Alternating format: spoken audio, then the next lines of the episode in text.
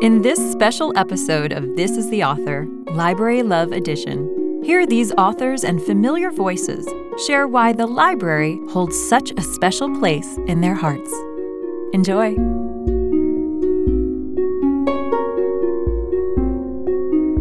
This is Erik Larson.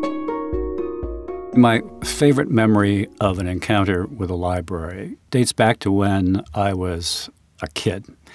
And I remember this vividly. I don't really know why I remember this vividly, but we went to the library, and there on the wall over the entrance was this giant sheet of blue paper to represent the sea.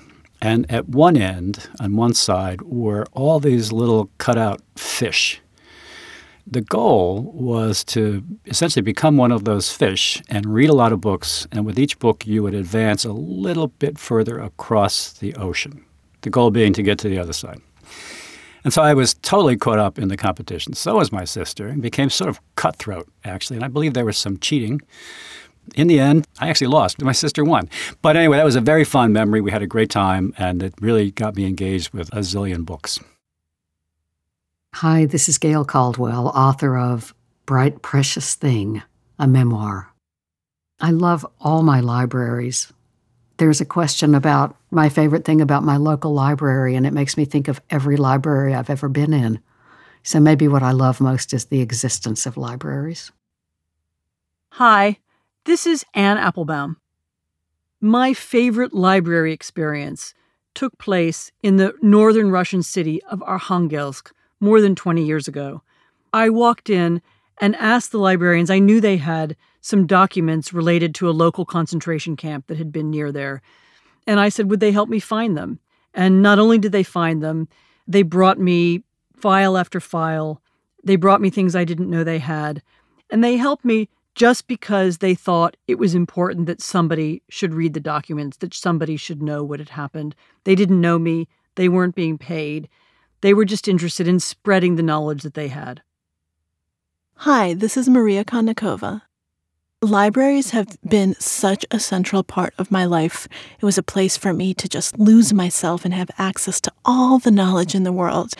They give information to people who want it, to people who wouldn't otherwise be able to access it. Hi, this is Rick Hanson. I love libraries, which, of course, are full of written texts as well as increasingly audiobooks. Libraries were for me a real refuge when I was a kid. I would go there, it was quiet. was orderly.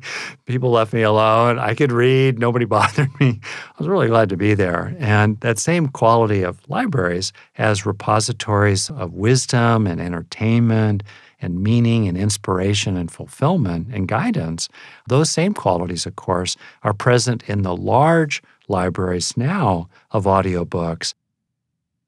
Hi, this is Karla Cornejo Vicencio. You know, I got books on cassette back in the day.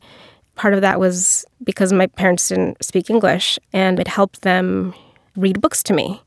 So, you know, the idea that working families can go to the library and listen to this book on their commute while they're running errands, you know, that is very special to me, and that they don't have to pay to have access to this book. That obviously is very important to me, too. Hi, this is Andy Boyle.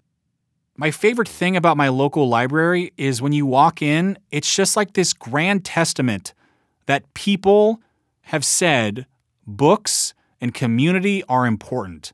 Libraries were always a place of solace for me as a kid.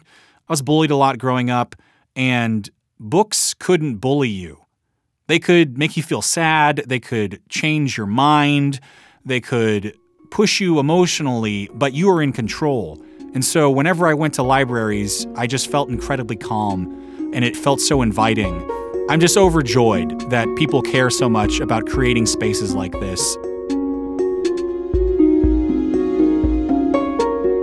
This is the Author is a production of Penguin Random House Audio. Thank you for listening.